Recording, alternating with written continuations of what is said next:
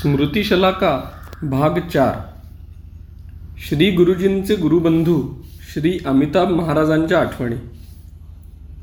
श्रद्धेय श्री अमिताभ महाराज श्री गुरुजींचे अभिन्न हृदय ज्येष्ठ गुरुबंधू होते. परमश्रद्धेय श्री अखंडानंदांच्या अनुग्रहाने श्री गुरुजींनी आध्यात्मिक जीवनाची दीक्षा प्राप्त केली. त्या दीक्षाप्राप्तीचे तसेच श्री गुरुजींचे जीवनकार्य हे पूजनीय डॉक्टरांनी निर्माण केलेल्या राष्ट्रीय स्वयंसेवक संघाचे कार्य होईल. या परमश्रद्धेय श्री अखंडानंदांनी दिलेल्या संकेताचे हे वृत्त आहे. श्रद्धेय श्री अमिताभ महाराजांकडून मिळालेल्या आठवणींच्या आधारे हे प्रस्तुत केले आहे संकलन करता एकोणीसशे छत्तीसमधील ही गोष्ट आहे. नागपूरमध्ये रामकृष्ण आश्रमात श्री श्री ठाकूर भगवान रामकृष्ण यांचा जन्मोत्सव झाला. श्री माधवराव नियमितपणे येत असत. आध्यात्मिक जीवनाचे अंतिम लक्ष आत्मोन्नतीच्या अंतिम अवस्थेच्या विषयात श्री माधवरावांची उत्कंठा वाढत होती. नागपूरमधील रामकृष्ण मिशनचे अध्यक्ष श्रद्धेय श्री भास्करेश्वरानंदांसमवेत श्री गुरुजींचा अनेकदा संवादही झाला. त्यांनी श्री माधवरावांना यासंबंधी अमिताभ महाराजांना भेटण्यास सांगितले. फेब्रुवारी महिन्यात एक दिवस दुपारी श्री गुरुजी श्री अमिताभ महाराजांच्या झोपडीत आले. श्री अमिताभ महाराज हिशोबाचे काम करत होते. श्री गुरुजी त्यांना म्हणू लागले महाराज नागपूरच्या रामकृष्ण मिशनचे अध्यक्ष स्वामी भास्करेश्वरानंदांनी मला आपल्याकडे पाठवले आहे. मी त्यांना विचारले होते की आपण मला जो महापुरुष समाधी अवस्थेत नित्य रममाण असतो तसेच जो आध्यात्मिक स्तरावर जीवनमुक्त झाला आहे अशा महापुरुषाकडे पाठवू शकाल का? तेव्हा त्यांनी मला आपल्याला भेटण्यास सांगितले. श्री अमिताभ महाराज म्हणाले अरे मधू श्री गुरुजींना त्यांचे जवळचे आप्त मधू या नावाने हाक मारत असत. यासाठी तुम्हाला सर्व काही सोडावे लागेल. कीर्ती प्रतिष्ठा घरदार सर्व काही. याची तयारी आहे का? श्री गुरुजींनी तत्काळ स्पष्टपणे उत्तर दिले. होय मी सारे काही सोडण्यास तयार आहे. विचारविनिमय झाला. परमश्रद्धेय श्री अखंडानंद महाराजांकडून मार्गदर्शन तसेच त्यांच्याकडून दीक्षाप्राप्तीच्या विषयासंबंधी बोलणे झाले. श्री अमिताभ महाराज म्हणाले की मी सारगाछीला पत्र पाठवतो. बाबांचे परमश्रद्धेय श्री अखंडानंदांचे उत्तर आल्यानंतर तुम्हाला कळवीन. पण ही गोष्ट कोणाशी बोलायची नाही. श्री अमिताभ महाराजांनी श्री बाबांना सारगाछीला पत्र लिहून त्यांची अनुमती मागितली. आठ दिवसांनी बाबांची अनुमती मिळाली आणि श्री गुरुजींचे सारगाछीला जाणे निश्चित झाले. एकोणीसशे छत्तीसमध्ये डिसेंबरच्या सुरुवातीला परमश्रद्धेय श्री बाबांनी अमिताभ महाराजांना सारगाछीस बोलावून घेतले. सारगाछीस श्री गुरुजींची भेट झाली. नागपूरहून निघतानाची श्री गुरुजींची स्थिती आणि सारगाछी आश्रमातील श्री गुरुजींची स्थिती यात खूपच फरक असल्याचे श्री अमिताभ महाराजांना जाणवले. सारगाछी आश्रमात श्री अमिताभ महाराजांना श्री गुरुजी कसे दिसले? महासागराप्रमाणे शांत तसेच अतिशय नम्र विनयशील व मधुर व्यवहार. त्याचवेळी श्री अमिताभ महाराजांना वाटले की मधूची तपश्चर्या सफल होत आहे.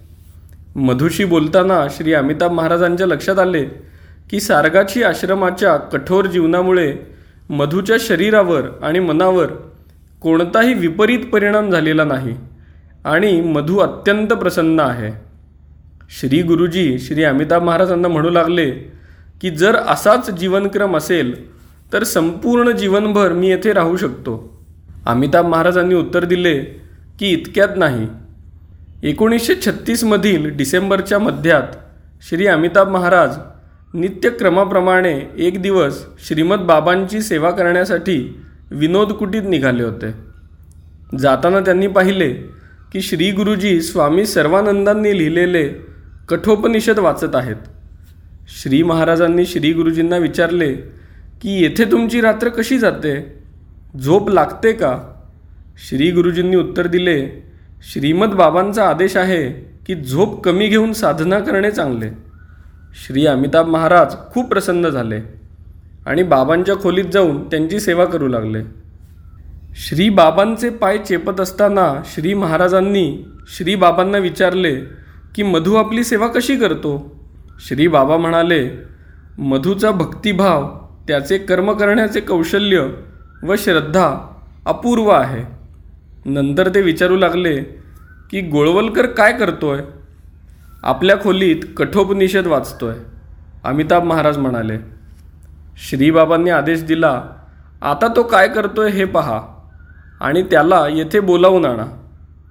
श्री अमिताभ महाराज बाहेर आले आणि परत श्रीबाबांकडे जाऊन त्यांना सांगू लागले की मधू ध्यान करतोय. आहे श्रीबाबांनी त्याला बोलावून आणण्यास सांगितले. श्री गुरुजींना बोलावले गेले. ते आले आणि प्रणाम करून बाबांच्या जवळ जाऊन उभे राहिले. श्री बाबांनी विचारले गोळवलकर तुम्ही कसे आहात? बाबा मी चांगला आहे. श्री गुरुजींनी उत्तर दिले. मग श्रीमद स्वामींच्या वाणीतून शब्द बाहेर पडले. सेवा करणे मोठी अवघड गोष्ट आहे. सेवा करताना आपण कधी असा विचार करता कामा नये की आपण कोणा विशेष व्यक्तीची सेवा करत आहोत. तुमचे सर्व कर्म ईश्वराला समर्पित झाले पाहिजे. मकर संक्रांतीच्या आधी चार दिवस अमिताभ महाराजांनी श्रीमद बाबांना मधूच्या दीक्षेसंबंधी विचारले. श्री बाबांनी उत्तर दिले की लवकर मुहूर्ताचा योग येईल आणि मी दीक्षा देईन. बारा जानेवारी एकोणीसशे सदतीस रोजी संध्याकाळी श्रीमद स्वामीजी श्री अमिताभ महाराजांना म्हणू लागले की उद्या मकर संक्रांतीच्या मुहूर्तावर गोळवलकरला दीक्षा दिली जावी अशी ठाकूरांची इच्छा आहे. मकर संक्रांतीच्या दिवशी पहाटे श्री अमिताभ महाराज ठाकूरांची पूजा करत होते. त्यावेळी मधू तेथे प्रसन्न मुद्रेने पोहोचला. मधूला अमिताभ महाराजांजवळ त्यांना प्रणाम करावयाचा होता. श्री अमिताभ महाराजांना समजले की मधूची दीक्षा झालेली आहे. पण ठाकूरांच्या समोर आपण प्रणाम कसा स्वीकारायचा? म्हणून त्यांनी मधूला प्रणाम करू दिला नाही. श्री महाराज जेव्हा श्रीमद स्वामी अखंडानंदांकडे ठाकूरांचा प्रसाद देण्यासाठी पोहोचले तेव्हा त्यांनी सांगितले की ठाकूरजींच्या आदेशाने मधूची दीक्षा झाली परंतु त्याला आश्रमात ठेवायचे नाही. त्याचे कार्य आश्रमाबाहेर आहे. त्यांच्या वृत्तीचा कल समाधीकडे आहे. तो आश्रमात राहील तर समाधीकडेच जाईल. जेव्हा जेव्हा अडचण येईल तेव्हा त्याला योग्य सल्ला देत राहायचे. दीक्षा झाल्यानंतर एकदा श्री अमिताभ महाराजांनी श्रीमद बाबांना विचारले की माधवरावांची हिमालयात जाण्याची प्रबळ इच्छा आहे. परंतु त्यांना नागपूरला जाऊन आईवडिलांकडे पोचवावे लागेल. पुढे काय करणे योग्य ठरेल? श्रीमद बाबा म्हणाले की हा डॉक्टर हेडगेवारांबरोबर काम करेल असे वाटते. विशुद्ध भावनेने समाजसेवेत जनता जनार्दनाच्या सेवेत अखंड रथ असे ह्याचे कर्ममय जीवन होईल. जर कधी हिमालयात जाण्याची त्याची इच्छा प्रबळ झाली तर त्यावेळेस त्याच्याकडे लक्ष दिले पाहिजे. बद्रिकाश्रम इत्यादी ठिकाणी जाऊन इच्छा असेल तर हिमालयाचे दर्शन घेण्यास हरकत नाही पण त्याला एकांतवासात राहण्यापासून परावृत्त करावे लागेल. तुम्हालाच हे काम करावे लागेल. श्रीमद बाबा महासमाधीस्थ झाल्यानंतर तेरा दिवस बेलूर मठातच चर्चा तसेच भविष्यकालीन योजनांसंबंधी विचारविनिमय करण्यातच गेले. श्री अमिताभ महाराज श्री गुरुजींना घेऊन श्री रामकृष्ण परमहंसांचे शिष्य स्वामी अभेदानंद स्वामी विवेकानंदांचे मधले भाऊ श्री उपेंद्रनाथ दत्त तसेच श्री रामकृष्ण देवांच्या काळातील परिचितांचे दर्शन घेण्यासाठी गेले. स्वामी अभेदानंद श्री गुरुजींना पाहून खूपच प्रसन्न झाले. आणि आपल्या एका चित्रावर स्वाक्षरी करून ते त्यांना देताना म्हणाले की प्रकृती चांगली राहिली तर एकदा अवश्य नागपूरला येऊन जाईन. त्यांनी श्री गुरुजींसंबंधी आपले मत प्रकट करताना असे म्हटले की त्यागी माणसासारखा तुमचा जीवन व्यवहार राहील. श्री गुरुजींच्या बालपणीच्या एका सहाध्यायीने जे सारगाची आश्रमात राहत होते बेलूरच्या मठात राहण्याचा निश्चय केला. श्री गुरुजींनीही असेच आपले मनोगत व्यक्त केले. तेव्हा श्री अमिताभ महाराजांनी त्यांना बाजूला घेऊन सांगितले की तुम्हाला रामकृष्ण आश्रमात राहायचे नाही. श्री गुरुजींनी आश्चर्यचकित होऊन म्हटले की आपण सत्य बोलत आहात. आपल्याला कसे माहीत झाले? श्री अमिताभ महाराजांनी श्रीमद स्वामी अखंडानंदांशी झालेला संवाद सांगून टाकला. श्री गुरुजी म्हणाले की मलाही गुरुदेवांनी हाच आदेश दिला. आणि हेही सांगितले की जेव्हा एखादी अडचण येईल तेव्हा तुमच्याशी सल्लामसलत कर. आता माझ्या बाबतीत आपली काय योजना आहे? श्री अमिताभ महाराज म्हणाले की मी तुम्हाला जेथून घेऊन आलो तेथे जाऊन त्यांच्याकडे सोपवणार. श्री अमिताभ महाराज श्री गुरुजींना घेऊन नागपूरला परतले. श्री महाराजांनी श्री गुरुजींना नागपूरच्या रामकृष्ण आश्रमात महिनाभर ठेवून घेतले. त्यांच्याकडून विवेकानंदांच्या शिकागो व्याख्यानाचा मराठी अनुवाद करून घेतला. जणू काही परमश्रद्धेय श्री बाबांकडून मिळालेल्या दीक्षेची ही गुरुदक्षिणा होती. त्यानंतर श्री अमिताभ महाराजांनी श्री गुरुजींच्या मामांना बोलावून घेतले आणि त्यांना सांगितले की यांना डॉक्टर हेडगेवारांकडे पोचवून द्या. आणि अशा तऱ्हेने डॉक्टर हेडगेवारांना भावी सरसंघचालकाची उपलब्धी झाली.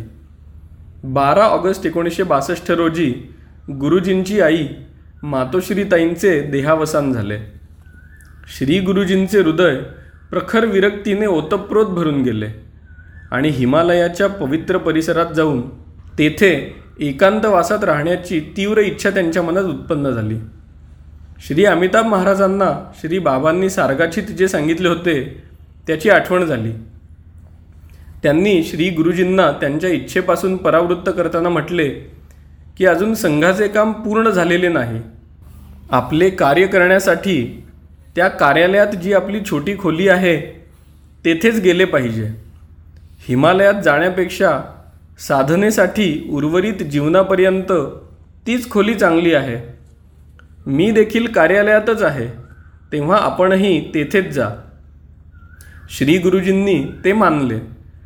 कांचीचे श्रद्धेय श्री शंकराचार्यांनी श्री गुरुजींना लिहिलेल्या पत्राचाही श्री गुरुजींवर प्रभाव पडला. श्रद्धेय श्री शंकराचार्यांनी लिहिले होते की आपल्या अस्थिचर्ममय मातेचा देहांत तर झालेला आहे. परंतु आपल्यासारख्या कोट्यवधी पुत्रांची आजच नाही तर अनादी काळापासून आणि अनंत काळापर्यंत जन्मदायी परम मंगलमयी भारतमाता आहे. आपण सर्वस्व समर्पण करून निरपेक्ष भावनेने भारतमातेची सेवा करत आहात. म्हणून आपल्याला मातृवियोग होऊच शकत नाही. श्री गुरुजींनी हिमालयात जाण्याचा विचार स्थगित केला.